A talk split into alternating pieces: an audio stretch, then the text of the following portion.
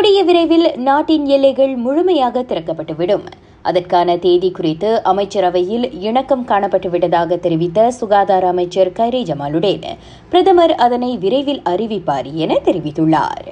pengumuman itu adalah minggu depan. Bukan minggu depan sempadan buka. PM will make the announcement. Sebab kita dah uh, semalam di kabinet kita dah setuju dah. Pengumuman itu penting sebab akan memberi masa sedikit kepada syarikat-syarikat penerbangan, kepada immigration, kepada hotel, kepada semualah yang terlibat dalam uh, sektor pelancongan dan sektor pengembaraan ini uh, untuk buat persediaan yang yang terbaik. இதனிடையே நாட்டின் எல்லை நோன்பு பெருநாளுக்கு முன்பே திறக்கப்படலாம் என பிரதமர் கோடி காட்டியுள்ளார் Covid நைன்டீனால் நாட்டின் எல்லைகள் மூடப்பட்டதில் ஜொஹூர் மாநில மக்கள்தான் அதிகம் பாதிக்கப்பட்டுள்ளனர். குறிப்பாக அண்டை நாடான சிங்கப்பூரில் வேலைக்கு போய் வருவோர்தான் அதிக தாக்கத்தை எதிர்நோக்கியதாக தேசிய மீட்சிமன்ற தலைவர் தான்ஸ்ரீ முஹிடின் யசேன் தெரிவித்தார். எல்லை மூடப்பட்டதில் ஏறக்குறைய மூன்று லட்சம் ஜொஹூர் வாசிகளின் வருமானம் பாதிக்கப்பட்டுள்ளது. தனிமைப்படுத்துதலின்றி மார்ச் ஒன்றாம் தேதி வாக்கில் தேசிய எல்லைகளை முழுமையாக திறக்குமாறு அமன்றம் முன்னதாக அரசாங்கத்தை கேட்டுக்கொண்டிருந்தது.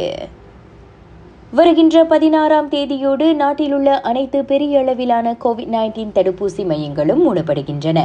புக்கிட் ஜாலிலில் உள்ள அக்ஸியாதா அரேனா மற்றும் பிடபிள்யூடிசி ஆகியவை அதில் அடங்கும் என சுகாதார தலைமை இயக்குநர் தெரிவித்தார். அதுவரை வாக்கின் முறை அதாவது முன்பதிவு இல்லாமல் நேரடியாக சென்று தடுப்பூசி போட்டுக்கொள்ள அனுமதி உண்டு என அவர் சொன்னார்.